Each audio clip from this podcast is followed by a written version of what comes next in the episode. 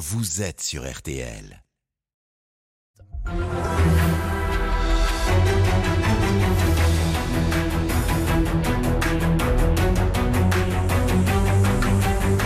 Le grand jury RTL Le Figaro LCI, Olivier Bost. Bonjour, bienvenue dans ce grand jury. Clément Beaune, bonjour. Bonjour. Vous êtes le ministre des Transports, des Transports qui seront encore touchés mardi par une journée de grève sur les retraites, des transports menacés aussi par des grèves pendant les vacances de février. Vous êtes avec nous pour défendre cette réforme des retraites de plus en plus largement rejetée par les Français. Une réforme euh, dont l'adoption à l'Assemblée nationale semble de plus en plus périlleuse. Bienvenue Clément Beaune.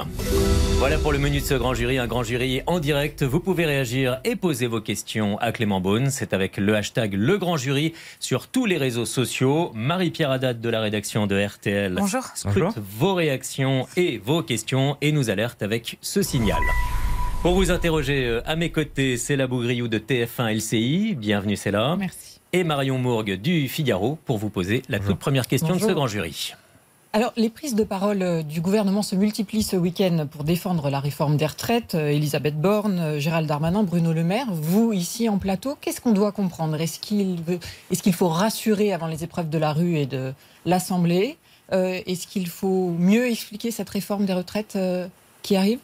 Il faut en effet expliquer, il faut convaincre le plus possible. Il y aura toujours des débats, des oppositions, c'est la démocratie. Mais il faut défendre une réforme, je l'ai fait moi-même euh, dans le cadre des élections législatives, qu'on a portée, qui engage notre majorité, qui engage le projet présidentiel, qui engage le gouvernement. Est-ce qu'il C'est faut rassurer les Français? Oui, il faut rassurer parce qu'il y a beaucoup euh, de fake news, de désinformation, comme l'a dit euh, la Première ministre à juste titre hier. Il y a beaucoup de choses qui sont euh, répandues avec beaucoup de cynisme par les oppositions qui veulent non seulement l'obstruction pour la France insoumise, mais qui veulent aussi angoisser.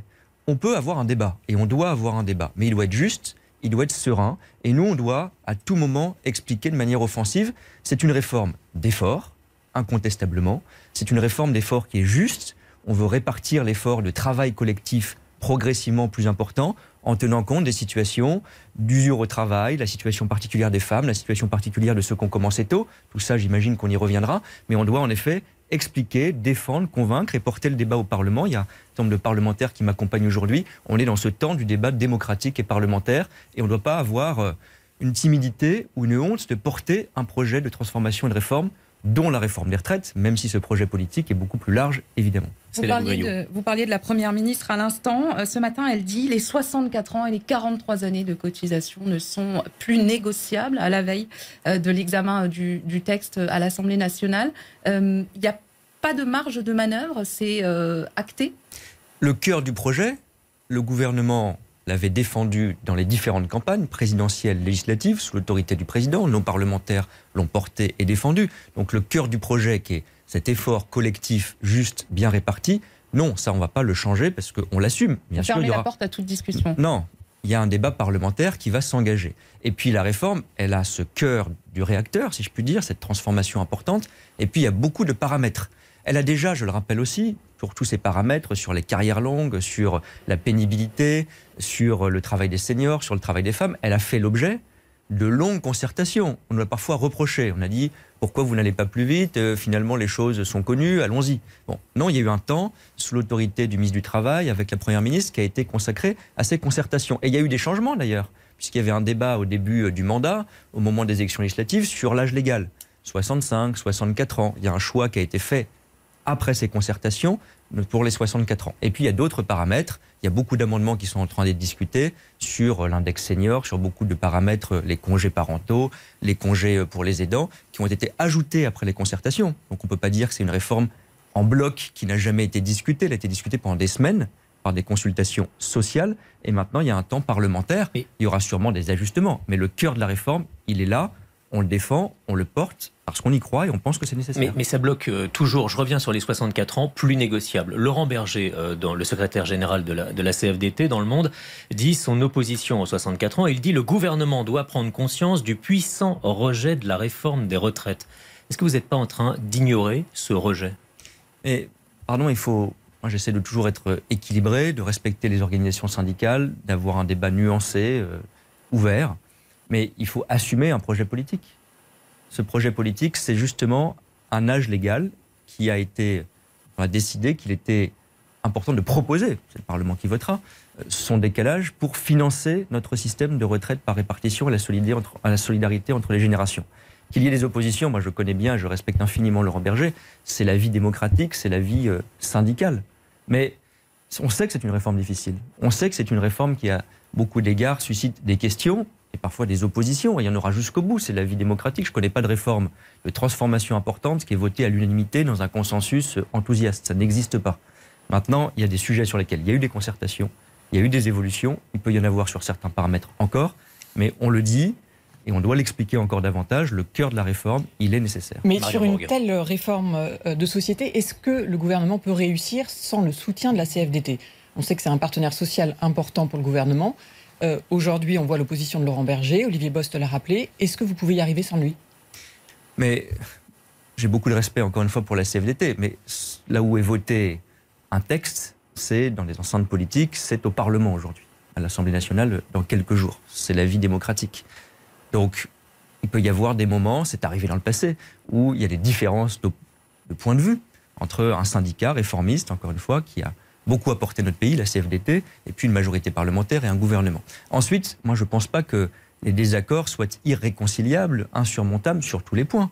La CFDT, parce que c'est son ADN, et je le salue, dans l'entreprise, dans les branches, le vois dans le secteur des transports, à la SNCF par exemple, est engagée dans les négociations sur des mesures sociales, des mesures d'accompagnement de la réforme. Ce n'est pas parce qu'il y a un désaccord sur un point qu'il y a un désaccord sur tout et qu'au-delà de la réforme des retraites, il n'y a plus de discussion syndicale et sociale sur la formation professionnelle, sur le déroulement des carrières, au niveau national et au niveau des branches et des entreprises. Moi, je crois profondément qu'on devra, j'allais dire, encore plus, avec et après cette réforme des retraites, avoir une discussion qui implique les syndicats qui jouent le jeu du dialogue social régulièrement, comme la CFDT. C'est la Bougriot. Euh, les derniers sondages sur, euh, sur la réforme sont assez désastreux pour le gouvernement. 68 à 72% des Français rejettent la réforme, soit une hausse de 6 points en une semaine et 13 points en 15 jours. 57% des Français comprendraient que euh, les syndicats bloquent le pays? Est-ce que vous avez définitivement perdu la bataille de l'opinion? Mais certainement pas, sinon je ne me présenterai pas devant vous. Et vous l'avez rappelé vous-même, ça peut être dans un sens ou dans l'autre. Les sondages, heureusement qu'on ne gouverne pas chaque jour selon le curseur du sondage, il bouge. Et moi, je crois qu'on doit être offensif pour expliquer les choses. Parce qu'encore une fois, euh, sur la question des femmes, sur la question des seniors, sur la question des jeunes, sur la question des carrières longues, il y a eu beaucoup de désinformation. Et peut-être que nous, on doit encore davantage, j'aime pas tellement le mot de pédagogie, parce qu'il fait un peu d'honneur de leçon, mais expliquer, expliquer et expliquer et débattre. Au Parlement, cette réforme, elle va connaître un certain nombre de discussions et sans doute d'ajustements. Mais, mais quand même, plus le temps passe, plus les Français sont sceptiques. Qu'est-ce que vous avez raté? Mais c'est encore une fois, euh, vous faites une photo euh, à un instant donné. Bah, J'aimerais évidemment. Si on regarde l'évolution de la photo, euh, l'opinion est plus en plus sceptique. Enfin, pardon, j'entends hein. des. Hmm. Bah, le film n'est pas fini. Oui. Et encore une fois, un, on sait qu'une réforme d'effort, c'est toujours une réforme difficile et une réforme qui peut susciter de l'impopularité. Deux, je crois qu'il y a eu de la transparence, que cette réforme, elle n'a jamais été cachée et qu'elle a d'ailleurs évolué au fur et à mesure des concertations. Et maintenant, il y aura, je le redis, c'est important, un temps parlementaire. Et puis oui, on doit expliquer un certain nombre de choses. J'entends des gens qui disent encore aujourd'hui euh, à l'extrême gauche euh, la retraite à 60 ans. Il faut dire ce que ça veut dire. Il faut dire que c'est 85 milliards d'euros de dettes supplémentaires et donc du salaire en moins pour les Français. J'entends des gens qui nous disent on peut tout financer par la taxation et de la fiscalité. Il n'y a pas de fiscalité magique, ça a toujours un impact sur l'économie, sur la création d'entreprises, sur l'emploi et en général à la fin sur les plus modestes. On, donc, sur non, mais c'est très important parce que c'est comme ça aussi euh, qu'il faut convaincre. On dit c'est une réforme compliquée. Oui, à certains égards, c'est une réforme qui est différenciée. Je crois qu'il n'y a aucune réforme des retraites avant celle-ci, il y en a eu plusieurs, qui a autant pris en compte les différences de situation. J'évoquais, c'est pas une anecdote, la question des aidants, la question des trimestres pour congé parental. C'est, pour les femmes en particulier, une avancée très importante qui n'avait jamais été prise en compte dans des réformes des retraites. en général, il y avait une toise très simplifiée, on, décalait un paramètre. Non, mais c'est très important parce que je pense que ça fait partie de cette bataille, au bon sens du terme, politique, cette bataille de l'opinion, mais au bon sens du terme, pas le curseur du quotidien ou de la demi-journée, expliquer et convaincre le plus possible. Et puis, un dernier point, vous m'avez parlé de, de blocage. Il peut y avoir du soutien ou de la sympathie, si je lis les sondages, pour du blocage. L'expérience montre que quand le blocage arrive, ou si le blocage arrive, ce que je ne souhaite évidemment pas, les Français ont moins de sympathie. Et donc, je ne crois pas que ce soit la voie à suivre, et je ne crois pas que ce soit très clairement l'attente des Français ni la responsabilité des syndicats et des responsables politiques. On, va revenir sur différents points que vous avez évoqués, mais auparavant, Marion Morgue. Vous insistez sur euh, ce besoin aussi de pédagogie pour que les Français euh, comprennent et acceptent la réforme. Est-ce qu'il ne faudrait pas, est-ce que ce serait souhaitable qu'Emmanuel Macron prenne la parole directement pour l'expliquer aux Français? On sait qu'il a vu des journalistes, mais pour l'instant, il n'y a pas eu d'intervention ces derniers jours euh, pour s'expliquer. Ce n'est pas à moi de, prescrire l'agenda du président. Mais il y aura sans doute président s'est exprimé sur ce sujet à de nombreuses reprises. Quand, dans son précédent mandat, d'ailleurs, il avait déjà dit, même au moment. Mais là, on a un moment particulier, l'arrivée du texte à l'Assemblée. Il y aura peut-être des expressions, je ne le sais pas, et c'est pas à moi de le décider. C'est une réforme qui, aujourd'hui, il ne s'agit pas de se cacher ou de se planquer, qui est portée par le gouvernement, qui est issue du projet présidentiel, qui était dans le projet législatif qu'on a porté ensemble. Chacun de nos parlementaires l'a défendu, je l'ai fait moi-même pendant la campagne. Et donc maintenant, c'est à nous de l'assumer. Je crois qu'il ne s'agit pas de dire est-ce qu'il faut, aussi importante soit-elle, une voix de plus ou une voix de moins. Il faut que tout le monde soit au combat.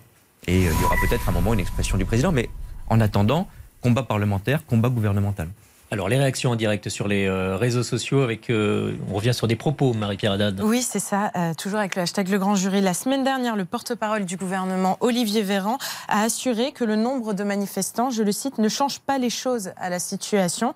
Et c'est une phrase, vous vous en doutez, qui n'a pas manqué d'être notée par les internautes. Est-ce que c'est une phrase que vous pourriez reprendre à votre compte? Est-ce que peu importe le nombre de gens dans la rue, vous restez droit dans vos bottes? Mais ce que je dis, c'est vrai pour les sondages, c'est vrai pour les mobilisations, aussi respectables soient-elles, il faut les entendre, les comprendre. On n'indexe pas euh, une réforme sur telle ou telle mobilisation un jour donné, ça peut varier. Il y aura, je pense, plusieurs jours de mobilisation. Les chiffres évolueront. Ça souffler petit à petit. J'en sais rien.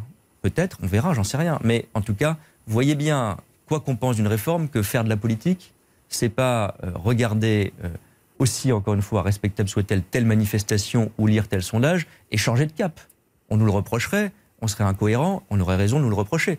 Ce qu'il faut comprendre, c'est que quand il y a une mobilisation sociale, moi je fais des échanges réguliers, impromptus, souvent avec des agents de la RATP ou de la SNCF. Beaucoup me parlent d'autres sujets que les retraites, et on voit bien que quand il y a des manifestations, des mobilisations, souvent c'est aussi une question plus large sur le rapport au travail, sur la situation sociale, sur l'inflation, sur le pouvoir d'achat.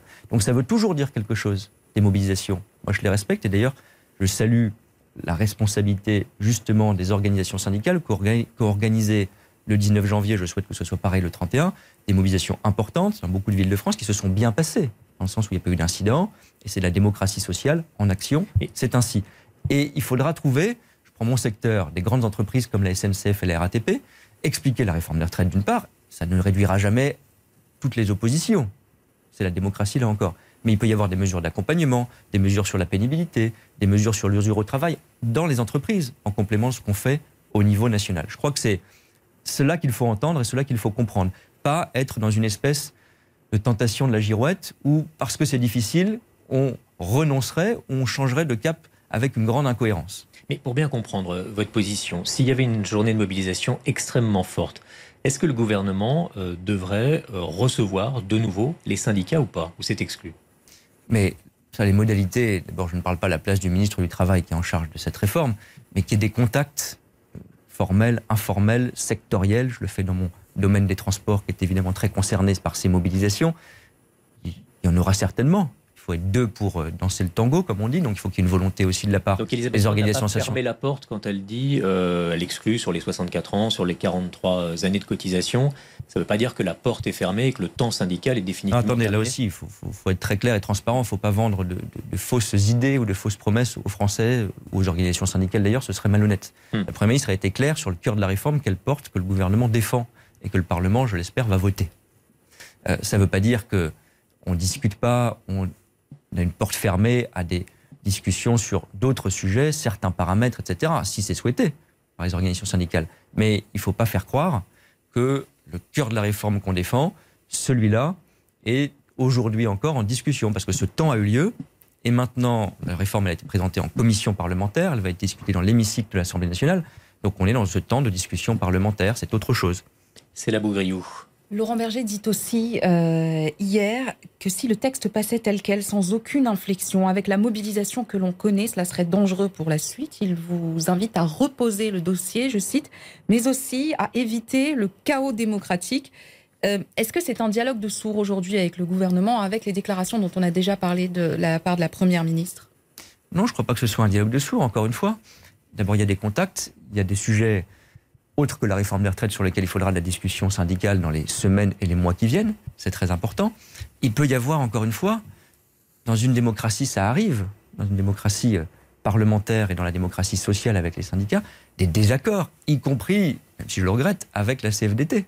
Bon, c'est pas pour ça que c'est un dialogue de sourds ou que c'est une position de fermeture. Mais à un moment donné, vous écoutez, vous construisez une réforme. Je le dis encore une fois, cette réforme, elle a évolué, elle a été enrichie. C'est pas de la blague. Par les discussions syndicales, les 64 ans, c'était pas un paramètre qui était évident au départ. Mais vous ne répondez pas à Laurent Berger sur le chaos démocratique. Mais, pardon, d'abord, chaos démocratique, et je sais la responsabilité de Laurent Berger, il faut être clair sur ce que ça veut dire. Si c'est la, la, France insoumise, une partie de la NUPES, qui veut faire l'obstruction parlementaire. Non, Laurent Berger a en tête euh, d'alimenter le vote Rassemblement national oui, mais par le ressentiment. Il y a plusieurs euh, positions.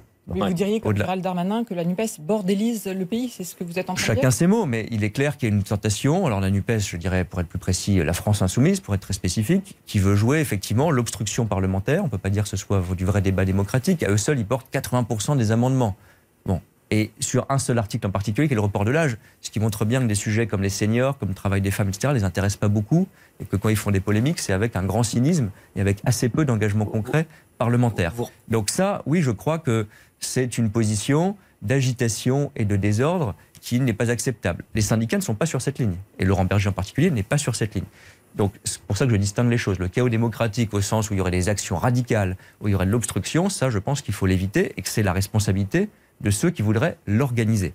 Ensuite, s'il y a, j'entends Laurent Berger qui nous dit aussi, il faut comprendre un malaise dans la population, qui à mon sens, je le vois aussi sur le terrain, j'étais encore vendredi sur un marché dans ma circonscription de Paris, qui est une circonscription pas toujours très enthousiaste sur la réforme des retraites, de gauche. Euh, il y a un malaise qui est plus général. Les gens, ils mentionnent la retraite, et puis très vite, ils parlent des services publics, ils parlent du pouvoir d'achat. Donc c'est avec cette réponse-là qu'on doit continuer à améliorer le pouvoir d'achat, ce qu'on fait sur euh, l'énergie, la transition écologique, sur la formation professionnelle.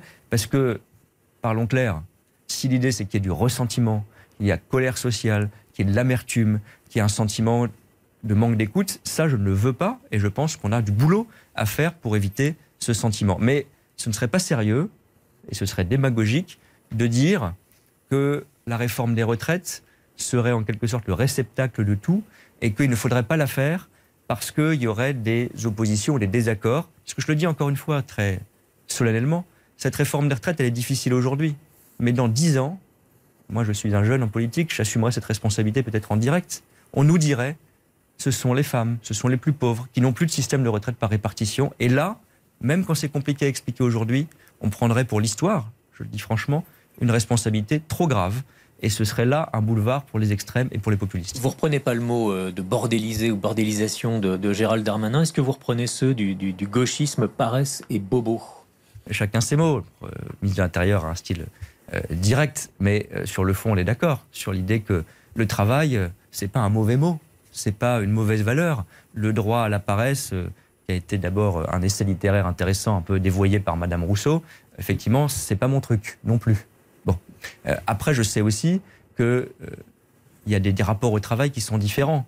Quand on fait un boulot qui nous passionne, quand on fait un boulot d'engagement, euh, on est prêt à travailler, même y compris encore plus tard que les paramètres dont on parle, les 64 ans et autres, tant mieux. et puis il y a des gens pour qui, même s'ils souhaiteraient avoir un travail épanouissant, c'est pas le cas. Ils sont fatigués, il y a l'usure, c'est une douleur, parfois une maladie professionnelle. Ça, on doit l'entendre. Et d'ailleurs, j'insiste, peut-être qu'on y reviendra en détail, mais dans cette réforme, on prend beaucoup plus en compte ces sujets sur l'invalidité, sur la pénibilité, sur le travail de nuit, sur l'usure au travail. Peut-être ça aussi, on l'a pas assez dit. On y reviendra. Et il faut vraiment insister sur le caractère juste de cet effort collectif qui est demandé. On y reviendra, mais avant, on va évoquer ce qui nous attend cette semaine. Marion Mourgue. Oui, avec la journée d'action de mardi, vous l'avez évoqué, est-ce qu'elle s'annonce plus difficile que celle du 19 janvier? Est-ce que vous avez déjà des prévisions? Alors, pour être très honnête, parce que c'est la vie quotidienne des gens, il ne faut pas dire de bêtises, euh, on saura euh, ce qu'on appelle les plans de transport, les impacts précis à la SNCF, à la RATP, euh, en fin de journée sans doute, pour mardi, et tout sera évidemment communiqué en détail. ça sera, je n'ai pas l'indication précise, ça sera une journée difficile, voire très difficile, dans les transports publics, pour ce qui m'intéresse ou qui me concerne le plus directement. Je ne veux pas le cacher aux Français, donc je le redis, comme je l'avais dit le 19 janvier, toutes celles et tous ceux qui peuvent s'organiser pour faire du télétravail, pour euh, reporter un déplacement, c'est mieux de le faire ainsi. Il y aura des perturbations fortes, c'est clair. Le degré de mobilisation, je ne le connais pas aujourd'hui. Il y a des déclarations de grève, on les connaîtra en fin de journée. C'est la Bourriou. Concernant les vacances de février, est-ce qu'elles sont euh, menacées Selon vous, Philippe Martinez, sur ce même plateau, disait la semaine dernière qu'il n'excluait rien. Est-ce que cela vous inquiète? Là aussi, je crois qu'il faut euh, du respect, de la responsabilité. On a le droit de faire grève, on a le droit de s'opposer à une réforme, politiquement, syndicalement. Il faut prendre en compte justement la fatigue des Français, liée à la réforme des retraites, qui est liée à la Covid, qui est liée à une situation d'inflation, de pouvoir d'achat difficile. Et donc, euh, je crois que gâcher les week-ends de départ ou le retour de vacances, ça commence euh, ce 4 février avec la zone A, des millions de Français, d'élèves et leurs familles. Je crois que c'est pas sérieux, qu'il faut l'éviter. Et d'ailleurs, je, vous me parliez de Laurent Berger, j'ai lu attentivement les mots encore hier de Laurent Berger dans la presse. Il dit euh, le niveau d'efficacité syndicale n'est pas le niveau d'emmerdement maximal des Français. Bon, je crois que c'est une bonne pratique. Et donc on peut se mobiliser, on peut se faire entendre respectueusement sans avoir euh, une atteinte à la vie euh, quotidienne essentielle des Français. La question qui se pose concrètement, c'est des gens qui vont partir en vacances effectivement sur le premier week-end, le deuxième euh, week-end, pourront-ils revenir? Mais je, souhaite, on fera tout pour. Hmm. Mais, pardon de le dire clairement, la balle est dans le camp de ceux qui appellent à la grève. Bon. Donc il y a une mobilisation le 31 janvier. Moi, je vais tout faire avec la SNCF, avec la RATP, avec les grands opérateurs de transport public, pour que malgré les perturbations inévitables, on limite l'impact sur la vie quotidienne et les déplacements des Français le plus possible. ce ne sera pas génial, pour le dire directement, mais on va essayer de faire au mieux. Je me concentre là-dessus. Après, les syndicats, ils l'ont annoncé. Un scoop. Ils se réuniront, euh, je crois, le 31 janvier au soir même, et ils décideront peut-être de nouvelles journées de mobilisation. Je dis, on doit prendre en compte les week-ends de départ, notamment celui du 4-5 février, les week-ends suivants pour la zone B, la zone C, et les retours, effectivement. C'est ça que je dis quand j'appelle au respect et à la responsabilité des Français. On peut se mobiliser, mais je crois que éviter les week-ends de mobilisation, de départ en vacances et d'emmerdement maximal, c'est beaucoup mieux, c'est beaucoup plus sérieux, c'est beaucoup plus respectueux. Une réaction avec le hashtag Le Grand Jury, Marie-Pierre Haddad. Oui, une réaction sur Facebook de Yves qui vous reproche d'être complètement dépassé par la situation et par les grèves, que ce soit à la SNCF ou à la RATP. Il vous dit ce n'est plus le ministère des Transports, mais plutôt le ministère des grèves dans les transports. Est-ce que, oui, vous êtes dépassé? Non, mais j'entends bien la, la, galère et la difficulté. Euh, pardon, moi je fais tout pour que euh, on ait en temps normal des transports qui marchent mieux et il y a beaucoup de boulot avec les régions, avec les villes, parce que c'est une responsabilité partagée. Euh, pour revenir sur quelques exemples, on fait en sorte, par exemple, qu'en Ile-de-France, on améliore vite, d'ici le printemps, d'ici le mois de mars, les transports, indépendamment des grèves. Et puis moi, je me suis euh, démené, alors on parle par nature que des trains qui n'arrivent pas à l'heure, pour que le premier week-end de départ en vacances, justement aux vacances de Noël, il n'y ait pas de grève, alors qu'il y avait un préavis. Il y en a eu malheureusement le week-end de Noël. On a ensuite évité, avec d'ailleurs un certain nombre d'organisations euh, syndicales responsables, que les gens soient piégés pour le retour le week-end du premier de l'an. Donc on a ce boulot. Et là, il y a une réforme qui est difficile, qui crée des perturbations sociales. C'est malheureusement pas la première fois, mais on va tout faire pour que les choses avancent, pour que les grèves aient le moins d'impact possible, pour que les gens soient le mieux informés possible, qu'on anticipe le mieux possible. Et puis, il faut prendre un tout petit peu de recul. On a en France des transports publics qui nécessitent beaucoup d'investissements, beaucoup d'améliorations dans l'information des voyageurs, dans la qualité du transport, euh, la régularité de nos métros, de nos bus, etc. Mais disons-le quand même, on a un système de transport public, un service public ferroviaire, je le dis aussi, même pour ceux qui vont faire grève en début de semaine, dont moi je suis fier et qu'on va améliorer. On y reviendra aussi sur ce sujet de la, SNCF. Euh, une question, l'enquête, est-ce qu'elle avance sur les incendies volontaires à la gare de l'Est Enfin, un poste d'aiguillage qui avait paralysé la, la gare de l'Est? Est-ce qu'il s'agit de sabotage de salariés, d'ultra-gauche? Est-ce que vous avez des pistes est-ce qu'il y a une chance de, retrouver les auteurs? Je l'espère. Il y a une enquête importante qui mobilise aujourd'hui la police judiciaire depuis euh, mardi matin. Et cet incident très grave, il faut prendre les choses avec beaucoup de sérieux, pas accuser euh, après cet acte grave tel ou tel, on ne sait pas. Hmm. Pour être très simple et très clair. Une chance de. Une chance de bah, je l'espère. Tout est mobilisé pour ce faire, pour retrouver des traces euh, d'empreintes et autres. Il n'y avait pas de vidéoprotection. Ça doit aussi nous conduire à renforcer les dispositifs de vidéosurveillance sur beaucoup de points névralgiques. Ce qu'on sait de manière très claire, c'est que c'est un acte volontaire, à l'évidence. Hein, quand on arrose d'essence à 2 h du matin, 50 câbles électriques, c'est rarement par accident. Hmm. Bon. Donc c'est pas un problème technique, c'est un incident volontaire, très grave, parce qu'il a perturbé pendant 48 heures la vie de milliers de personnes. Et je salue là aussi les agents qui ont rétabli notre service public le plus vite possible. Et c'est sans doute des personnes qui connaissent bien comment ça marche, parce que soulever une trappe à cet endroit-là, c'est pas fait au hasard. C'est tout ce qu'on sait aujourd'hui, le reste, c'est l'enquête qui le déterminera. Marion Morgan. Quand on a parlé de la journée de mardi, vous avez dit euh, que vous espériez qu'à l'avenir, les grèves pourraient euh, avoir moins d'impact pour les usagers. Qu'est-ce qu'on peut améliorer sans toucher au droit de grève? Est-ce que c'est le délai de prévenance? Euh, Est-ce que c'est une meilleure mobilisation des conducteurs? Quels sont les leviers sur lesquels vous pourriez travailler? Vous avez raison d'insister là-dessus parce qu'il y a beaucoup de slogans. Et moi, j'ai deux principes très clairs. D'abord, le respect du droit de grève. Euh, pas par laxisme, mais parce que c'est, je le dis très sincèrement, euh, dans notre histoire politique et sociale, une avancée, et c'est un droit constitutionnel. Hors de question de le remettre en cause, ce ne serait pas ce ministre des Transports-là. Deuxième point, il faut être, pour améliorer la situation, concret, pragmatique. Le but, c'est qu'il y ait le moins de perturbations possible pour les usagers. Donc sortir des slogans. J'entends un certain nombre de slogans sur le service minimum le concept est intéressant. Vous pensez à Valérie Pécresse, la présidente de la région Île-de-France, oui, mais justement qu'elle aimerait que ça soit mais à beaucoup mieux, euh, Mais ce que je veux dire, c'est que si vous raisonnez en termes de service minimum avec des pourcentages, bon, en disant euh, il faudrait mettre dans la loi qu'il y a un pourcentage du service qui est toujours assuré. Là aussi, soyons pratico-pratiques. Même quand il y a des grandes grèves, heureusement, vous avez un service qui est assuré en général à plus de 50%. Bon, on l'a vu pendant la grève de Noël. Très exceptionnellement, à 10 ou 20%. Dans la loi, si vous mettez que le service doit être assuré toujours à plus de 50%, sans doute ce ne sera pas constitutionnel.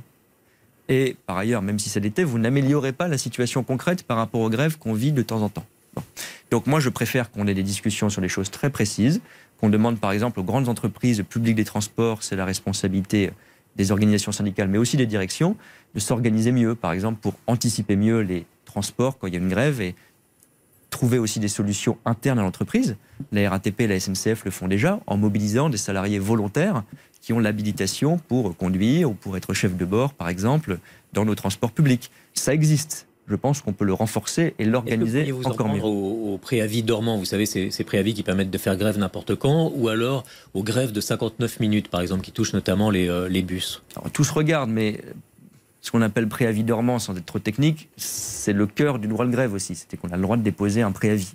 Est-ce qu'il faut des durées, etc. On peut en discuter, mais c'est pas ça fondamentalement qui va résoudre l'essentiel du problème. Je crois beaucoup au fait qu'il y ait une forme de réserve, que les entreprises publiques ou privées d'ailleurs et les salariés qu'on peut mobiliser volontairement évidemment dans ces périodes pour minimiser l'impact des grèves. Et je salue d'ailleurs un certain nombre de contrôleurs SNCF qui l'ont fait pendant la grève de Noël. On peut aller plus loin là-dedans, pas forcément par la loi d'ailleurs, ça peut être interne aux entreprises. On peut travailler sur le délai de prévenance. Ça, je pense que c'est une piste intéressante. D'ailleurs, quand Nicolas Sarkozy avait parlé du service minimum en 2007, à la fin, la loi qui a été votée, elle était surtout là-dessus. Puis je pense qu'on peut avoir des discussions sociales plus en amont, parce que parfois il n'y a pas eu de discussion sociale et ça crée des crispations. Et puis on peut regarder un système euh, qu'on appelle parfois l'italienne, ou par accord social, j'insiste, par accord social, on peut imaginer que des plages horaires ou des périodes de vacances, par exemple, s'il y a un accord préalable entre syndicats et entreprises, sont préservés ou atténués. Ça, c'est une piste intéressante, mais soyons concrets, sortons des slogans, le but c'est des usagers et préserver le droit de grève aussi. On se retrouve dans un instant, on parlera d'une autre forme de grève, la grève des mairies, ces mairies qui ferment pour la journée de mardi. On parlera également de secteurs qui vous concernent, ministre des Transports, Clément Beaune, notamment des autoroutes, des prix des péages. À tout de suite.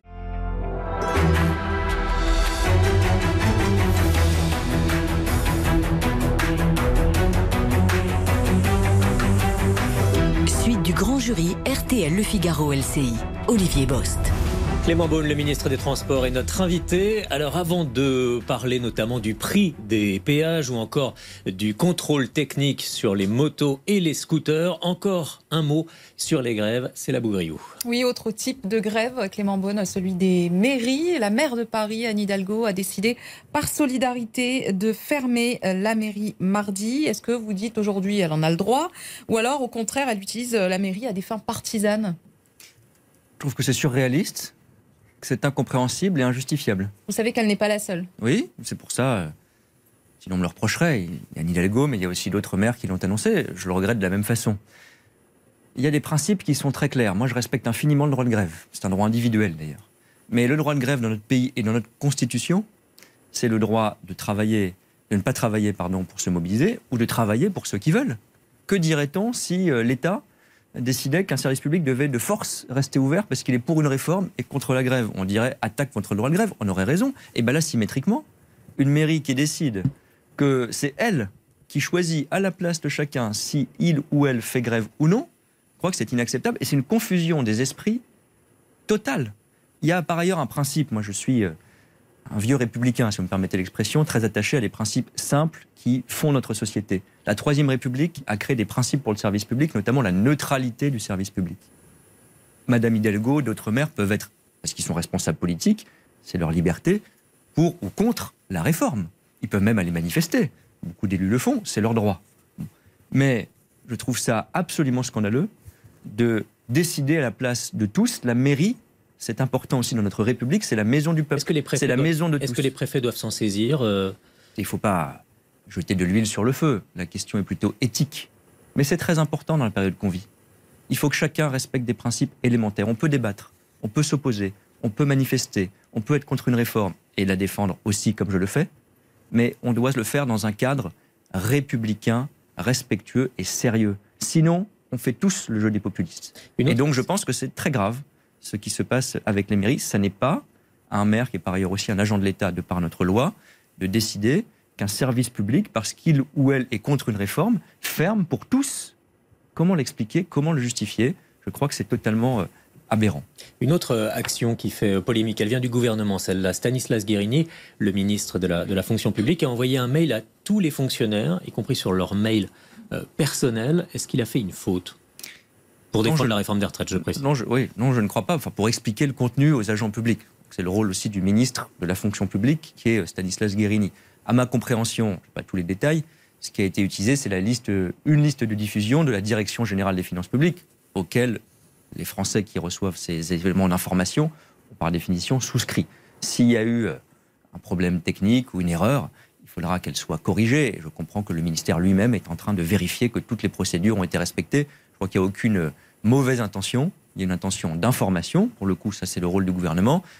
Il faut évidemment qu'on respecte des règles très strictes sous l'autorité de la Commission nationale informatique et liberté qui protège chacune et chacun dans sa vie privée, dans ses opinions. Et euh, on vérifiera que tout a été bien fait. On revient sur quelques points de la, de la réforme avec Marion Morgue. Et notamment euh, les femmes, vous l'avez évoqué en première partie. Alors votre collègue du gouvernement, Franck Riester, dit les femmes sont un peu pénalisées par le report de l'âge légal. Alors est-ce que les femmes sont les grandes euh, perdantes de cette réforme, notamment les femmes qui euh, auront commencé à travailler tard, qui ne se seront pas arrêtées de travailler pour avoir des enfants? Est-ce qu'elles seront pénalisées? Alors je veux le dire très clairement, parce que là aussi il y a beaucoup de cynisme et beaucoup de mauvaises informations. C'est un sujet qui mérite précision et rigueur. Non, la réforme de près ou de loin, n'est pas une réforme qui serait défavorable aux femmes ou anti-femmes, comme on a pu l'entendre. Je le dis avec une grande force, c'est mensonger, c'est faux. De quoi parle-t-on? D'abord, il n'y a pas un système de retraite pour les hommes et un système de retraite pour les femmes. Il y a des règles communes, et puis ensuite une lutte contre les inégalités qui touchent malheureusement dans les carrières professionnelles, surtout les femmes. Il n'y a aucune réforme des retraites qui a pris en compte autant les différences, les situations spécifiques, notamment celles des femmes. Sur les petites pensions, sur la question des trimestres qui sont acquis parce qu'on a aidé. On a été un aidant, on a aidé une personne de sa famille ou autre d'ailleurs, on a soupli les conditions, qui était en difficulté ou en grave maladie. On le sait qu'en majorité, en immense majorité, ce sont malheureusement, parce que c'est une forme d'inégalité homme-femme, des femmes. les petites retraites, ce sont 60% des femmes pour lesquelles on revalorise même si vous dites que vous travaillez à cette euh, question de l'égalité homme-femme... Non, c'est pas juste qu'on y travaille, c'est que dans la réforme, il y a encore, ce sont des mesures dans cette pour réforme, les femmes. des différences de traitement entre les hommes et les femmes. Est-ce que vous allez corriger ces différences jusqu'au bout? Est-ce que ça fait partie encore des évolutions Non, c'est très important. Pardon, il n'y a pas de différence de traitement entre les hommes et les femmes. Heureusement, d'ailleurs, on ne fait pas un système de retraite pour les hommes, un système de retraite pour les femmes. Il y a des inégalités dans la vie professionnelle et dans la vie tout court entre les hommes et les femmes. Elles se reflètent en partie au moment de la retraite. On les corrige au maximum. Encore une fois, vous pouvez reprendre la réforme de 2010 de Nicolas Sarkozy, la réforme de Marisol Touraine en 2013. Aucune n'a autant pris en compte les situations qu'on balayait comme étant un peu anecdotiques, etc. C'est la vraie vie, c'est les trimestres aidants, c'est les petites pensions, c'est la décote. Pardon, je ne veux pas rentrer dans trop de techniques, mais le fait qu'on ne décale pas l'âge de la décote, c'est une mesure qui bénéficie principalement aux femmes, parce que c'est elles qui, avec euh, un âge légal donné, quand on décalait des cotes, souffraient le plus. Tout ça, ça a été fait pour prendre en compte la situation des femmes. Et puis ensuite, je vais le dire très clairement, la retraite, c'est justement le reflet d'une vie et d'une vie professionnelle en particulier. Et on le sait aujourd'hui, ce qu'on appelle pas très joliment les carrières hachées, des choses qui sont souvent subies. Les femmes s'arrêtent plus que les hommes pour la vie familiale, font des sacrifices dans leur vie professionnelle. C'est pour ça qu'elles ont, à règle égale, des pensions plus basses que les hommes aujourd'hui. Tout ça, on doit le combattre, pas seulement par une réforme des retraites, par une action sur la formation professionnelle, sur l'égalité professionnelle, le fameux index qui pointe du doigt les entreprises et peut les sanctionner quand il n'y a pas de respect de l'égalité homme-femme, notamment la rémunération. Tout ça, c'est complémentaire de la réforme des retraites. Mais cette réforme en elle-même, vraiment j'insiste parce que je suis écœuré par le cynisme des oppositions sur ce sujet, qui n'avaient jamais parlé de ce sujet, qui ont profité d'une phrase détournée pour s'en saisir. Jamais ils n'avaient fait une proposition, LFI et d'autres, sur les carrières des femmes. Jamais je les ai entendus dire il faut faire plus sur les aidants. Jamais je les ai entendus dire il faut prendre en compte les trimestres de congé parental. Nous, on le fait. Est-ce qu'on peut faire plus, mieux et surtout d'autres choses que les retraites, bien sûr, et on agira encore sur ce sujet comme on le fait depuis 5 ans. Marie-Pierre au, au, départ, il y a quand même un, rapport qui montre que pour la génération de 1980, euh, les femmes auront à travailler avec votre réforme 8 mois de plus contre les hommes 4 mois seulement. Euh, du coup, on n'a pas bien compris les explications du gouvernement. Les versions sont différentes entre les différents ministres. Est-ce qu'au final, Franck Riester a été le plus honnête? Franck Riester est toujours honnête, mais la question n'est pas là. C'est celle de la compréhension et de l'explication. Euh, ce que vous dites sur euh, les durées de travail supplémentaires, ça prend en compte un seul élément. Quand vous prenez en compte tous les éléments, c'est difficile à simuler, pour être très honnête, mais sur les trimestres aidants, sur les trimestres au titre des congés parentaux, euh, c'est beaucoup plus euh, nuancé que ça et beaucoup plus positif que ça pour la retraite des femmes. Donc, euh, je nie rigoureusement qu'il y ait une réforme ou des paramètres qui seraient défavorables aux femmes. Par ailleurs, regardez la simulation jusqu'au bout. Aujourd'hui, les femmes ont un âge de départ à la retraite effectif un peu inférieur à celui des hommes. Encore une fois, parfois pour des raisons subies plus que choisies, mhm. le déroulement des carrières. Avec la réforme, ce sera toujours le cas. Les femmes partiront, toutes choses égales par ailleurs, c'est la projection, un peu plus tôt que les hommes en retraite. C'est la réalité de cette simulation que vous citez. Donc soyons précis, soyons complets, prenons en compte tous les éléments, notamment ces trimestres aidants et ces trimestres congés parentaux. Et je le dis aussi parce qu'il y a le niveau des pensions. Aujourd'hui, ce sont les femmes qui ont les niveaux de pension les plus bas. Il y a un écart aujourd'hui de 40% pour les gens qui sont à la retraite à l'heure où on parle entre les femmes et les hommes. On est les seuls dans une réforme des retraites qui porte sur l'âge, mais qui porte aussi sur la revalorisation des petites pensions, à s'être attaqué à ce sujet. Et les 1200 euros, plus 100 euros dès septembre 2023 qu'on propose pour les plus petites pensions, ce sera en immense majorité pour les femmes, une mesure pour les femmes. Donc, moi, franchement, on peut faire mieux. Le débat parlementaire peut-être apportera des améliorations. Je sais qu'il y a des amendements et des débats. On regardera. Mais le, le cœur de la réforme dont on parle et dont on part aujourd'hui est une prise en compte inédite de la situation des galères, des inégalités touche les femmes. L'une des, difficultés, j'ai envie de dire l'une des difficultés particulières à la France, c'est de continuer de travailler après 57, 58, 59, 60 ans. Euh, pour l'instant, il y a l'idée d'avoir un index, donc un indicateur euh, sur l'emploi des seniors dans les entreprises. Est-ce que vous, vous êtes favorable pour aller plus loin, c'est-à-dire pour des sanctions pour les entreprises qui ne gardent pas euh, ce qu'on appelle les seniors? Je vous réponds immédiatement, mais vous l'avez dit aussi parce que c'est important, l'âge légal et le décalage de l'âge légal. On a une réforme et un système de retraite. On ne l'a pas inventé en deux piliers, qui est la durée de cotisation et l'âge légal. Décaler un âge légal, c'est aussi une mesure pour l'emploi des seniors. Non mais, c'est très important parce en soi, c'est les, les, deux trois dernières années Bien de, sûr. non, mais en soi, carrière. Est-ce que vous les faites dans une entreprise ou est-ce que vous les faites au chômage? On est d'accord, mais ce qui se passe aujourd'hui, soyons très honnêtes, on le sait, on a un taux d'emploi des seniors beaucoup plus faible que beaucoup de pays européens. On a aussi un taux d'emploi des seniors qui a beaucoup augmenté depuis la réforme de 2010 et les 62 ans. et, pour répondre, à, mais c'est très important parce que quand vous avez un âge légal bas, bah, que font les entreprises? Elles recrutent plus personne à 60 ans parce qu'elles disent dans deux ans, la personne part, donc c'est fini. Et c'est le chômage subi. Bah oui, mais si elle partait à 62 au lieu de 64, ça ne sera pas euh, non, décalé le problème. Ça veut dire que vous pouvez avoir une vraie carrière entre 60 mm. et 64 ans. Et, il y a un certain nombre de personnes qui le veulent, d'autres personnes, et carrière longue qui ne le veulent pas, et on les protège. L'index senior, d'abord, c'est à la demande des syndicats qu'il a été introduit. C'est une vraie nouveauté, un vrai pas en avant. Deux, il y a déjà une sanction, c'est très important. Les entreprises qui ne publieraient pas leurs données sur l'emploi des seniors, qui ne publieraient pas cet index, cet index seront sanctionnées. Ça, c'est déjà prévu par le projet de loi. Est-ce qu'il faut aller plus loin Une fois qu'on a mis en œuvre cet index sur des sanctions, quand il y a des taux d'emploi qui ne sont pas conformes, etc., c'est une piste. Est-ce qu'il faut le faire tout de suite? Je ne sais pas. Est-ce qu'il ne faut pas faire fonctionner d'abord l'index et envisager des sanctions ensuite? Peut-être qu'il faut aussi faire comme ça. En tout cas, c'est une piste qui, pour maintenant ou pour l'avenir, n'est pas fermée. Le ministre du Travail l'a dit, qui sera certainement discutée dans le débat parlementaire. Puis, moi, j'ai, j'ai été ministre des Affaires européennes, je me suis un peu baladé, si je puis dire, euh, professionnellement, euh, en Europe. J'ai vu des comparaisons. En France, on a toujours cette tentation euh, politique, culturelle du grand soir. il faut, on crée quelque chose de nouveau. Voyons comment ça marche.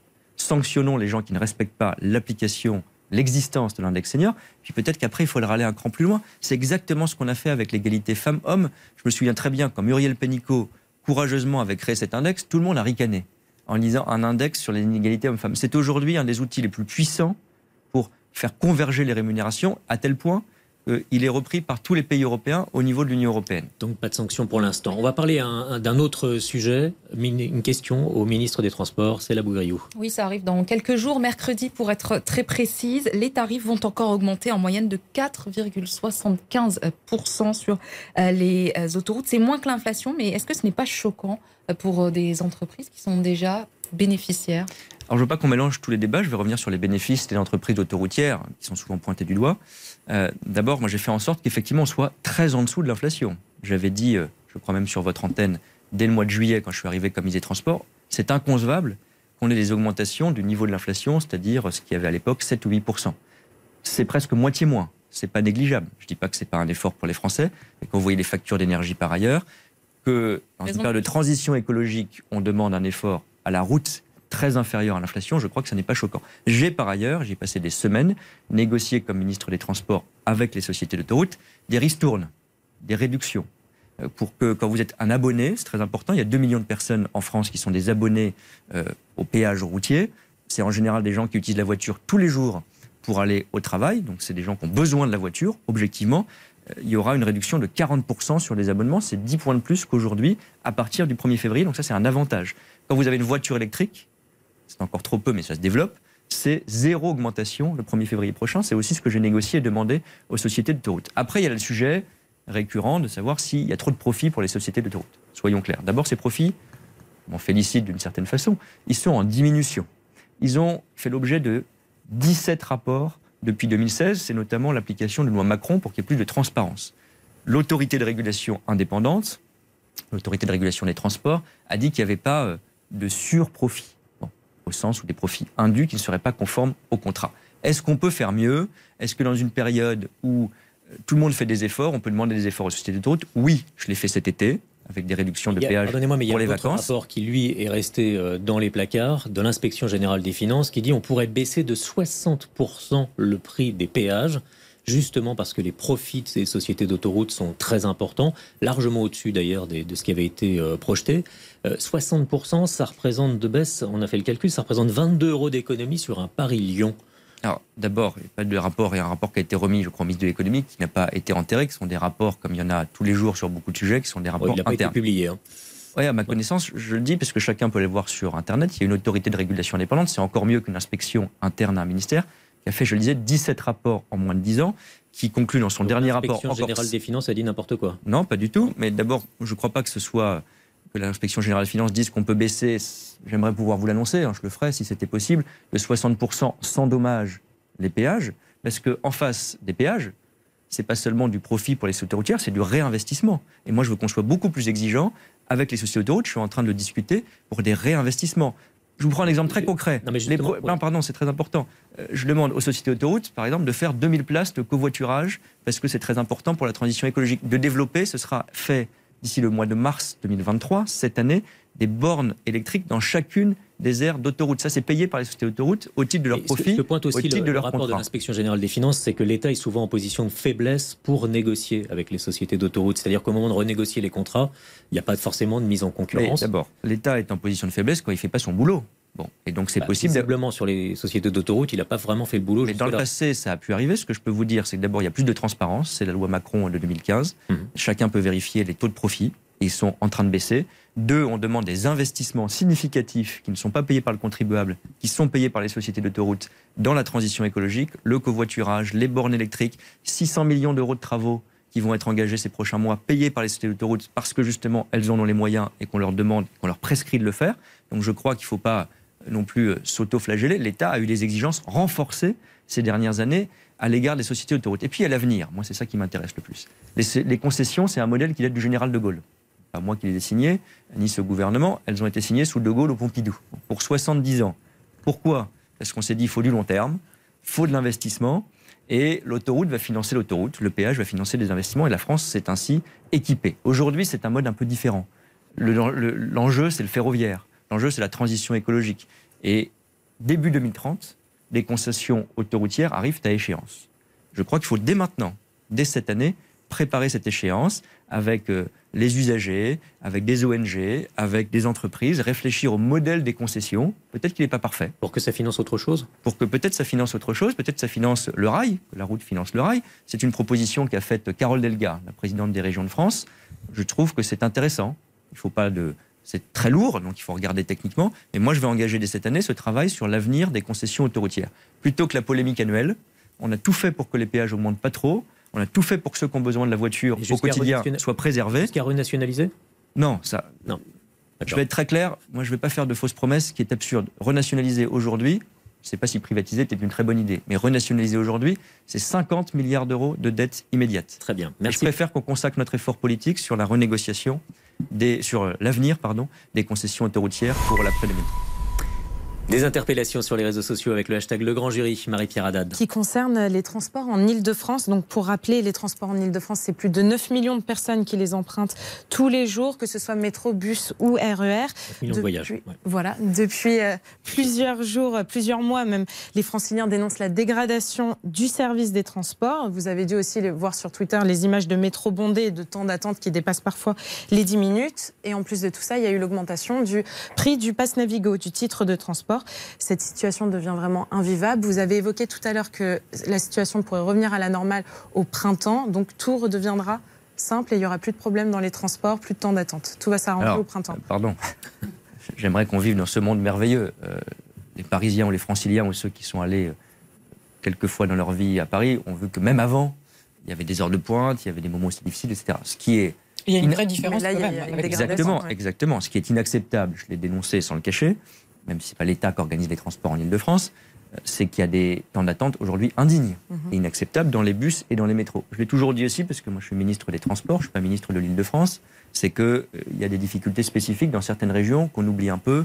euh, Hauts-de-France ou la région Grand Est aujourd'hui à Strasbourg, dont je m'occupe aussi. Mais sur ce sujet, il y a l'urgence. Il y a l'urgence. Il y a une pénurie de conducteurs et de chauffeurs. Malheureusement, pas qu'en Ile-de-France, mhm. si on en parle plus pour l'Île-de-France. Et là, il y a plan de recrutement massif qui a été amplifié encore par Jean Castex ces dernières semaines, qui est jour et nuit.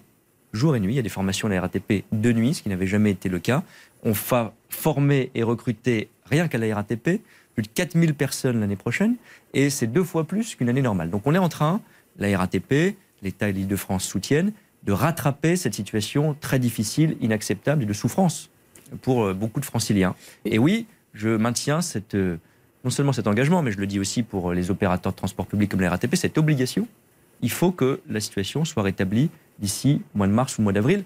Ça va se faire progressivement, même si ça ne se voit pas encore sur toutes les lignes. Je pense à la limite du métro parisien, pour être très concret. Il y a des améliorations, des temps d'attente qui se réduisent. On le mesure chaque jour. Je le regarde attentivement. Et donc, progressivement, les gens qui sont recrutés, formés, arrivent dans les bus et les métros franciliens pour améliorer la situation avec cet objectif de retour à une situation normale, oui, au début du printemps. Il y a une autre menace sur ce, grand réseau euh, d'Île-de-France, c'est celui du financement. Il faudra 600 millions d'euros en plus, par exemple, l'année prochaine. Et Valérie Pécresse, la présidente de la région Île-de-France, dit Je n'ouvrirai les nouvelles lignes de métro et de RER e que si je peux les financer avec de nouvelles recettes. Vous avez des pistes pour euh, de nouvelles recettes? Oui, je ne suis pas dans la menace ou dans la polémique. J'ai longuement vu Valérie Pécresse euh, en début d'année. J'ai participé à ce qui a été organisé avec l'État et la région lundi les assises du financement des transports franciliens. C'est très bien, parce qu'il y avait toutes les formations politiques. Et donc, oui. Qui peut payer pour faire une réponse Pour être clair, je ne pense pas qu'on peut solliciter. Vous avez évoqué le prix euh, du pass Navigo en Ile-de-France. Je ne pense pas qu'on puisse solliciter davantage les, usagers. Donc vous pensez à qui? Plutôt les touristes? Alors c'est des pistes, effectivement. Euh, c'est vrai que le réseau francilien, c'est un réseau un peu particulier parce qu'il est utilisé par les gens qui vont au boulot euh, chaque jour, mais il est utilisé par des millions de touristes comme dans les grandes métropoles européennes et internationales. C'est une piste qu'on peut regarder. J'ai pas aujourd'hui, parce que ce serait démago, euh, la réponse définitive et tout ne sera pas, je l'ai dit lundi publiquement devant la présidente de la région Île-de-France, réglé par la fiscalité. Il n'y a pas de recette miracle. Mais il faut, un, des financements supplémentaires pour Île-de-France Mobilité, la région Île-de-France, c'est clair. Il faut évidemment financer un nouveau réseau de transport. On parlait des galères, et je sais que c'est toujours difficile quand on vit la galère aujourd'hui d'imaginer la solution améliorée demain, mais on va ouvrir. Il n'y a aucune métropole d'Europe qui fait ça aujourd'hui. Quatre nouvelles lignes de métro, c'est le Grand Paris, c'est l'intuition euh, du président Sarkozy qu'on réalise dans les cinq années qui viennent. C'est quand même de la vraie amélioration du quotidien. C'est pas encore visible, mais les rames sont commandées, les rails sont posés, ces lignes vont ouvrir et il faut les financer. C'est pas encore financé. Et donc il y aura je le dis très clairement, l'État sera au rendez-vous. Il faut que chacun assume ses responsabilités. C'est la région qui finance, mais il faut évidemment trouver des financements nouveaux et complémentaires. C'est la Bourriou. Sur un autre sujet qui va faire beaucoup parler, celui du contrôle technique des motos et des scooters. Oui, absolument, Olivier. Vous avez beaucoup joué la montre et la justice vous contraint à le mettre en place. Et d'après le Parisien, vous seriez sur le point d'alléger encore ces contraintes. Ce serait donc cinq ans après euh, l'achat du véhicule contre quatre ans actuellement.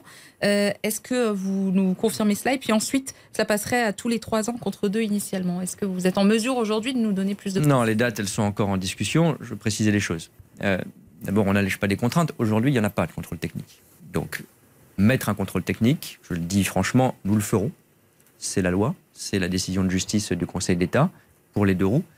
C'est aussi une façon de lutter parfois contre le bruit dans nos villes, contre des problèmes de sécurité. Nous le ferons. Mais vous semblez reculer systématiquement dans l'obstacle et à plusieurs reprises déjà. Pardon, je suis le premier ministre des Transports qui a lancé une concertation avec tout le monde sur le sujet. J'ai reçu à plusieurs reprises les associations, les organisations non gouvernementales qui ont parfois poursuivi l'État en justice. On est dans un État de droit et l'État a parfois été condamné, encore au mois d'octobre. On respecte. Et aussi les fédérations de motards, c'est plusieurs millions de personnes dans notre pays. Et je comprends aussi que ça a un coût supplémentaire, le contrôle technique. Certains se demandent comment ça va marcher, donc c'est une angoisse. Dans, un période, dans une période pardon, où le pouvoir d'achat est un enjeu. Donc c'est normal de prendre le temps de concertation. La décision de justice, elle date de début novembre. Donc, on n'a pas beaucoup traîné.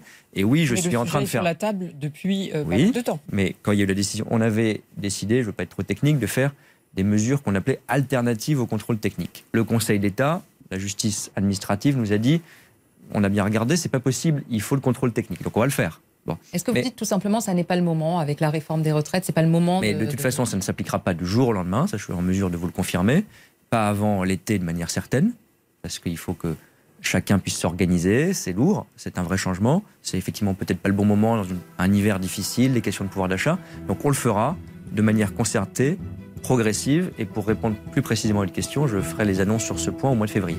Mais ce qu'on comprend à travers ce que vous dites, c'est que ça sera moins contraignant que ce qui était envisagé jusque-là?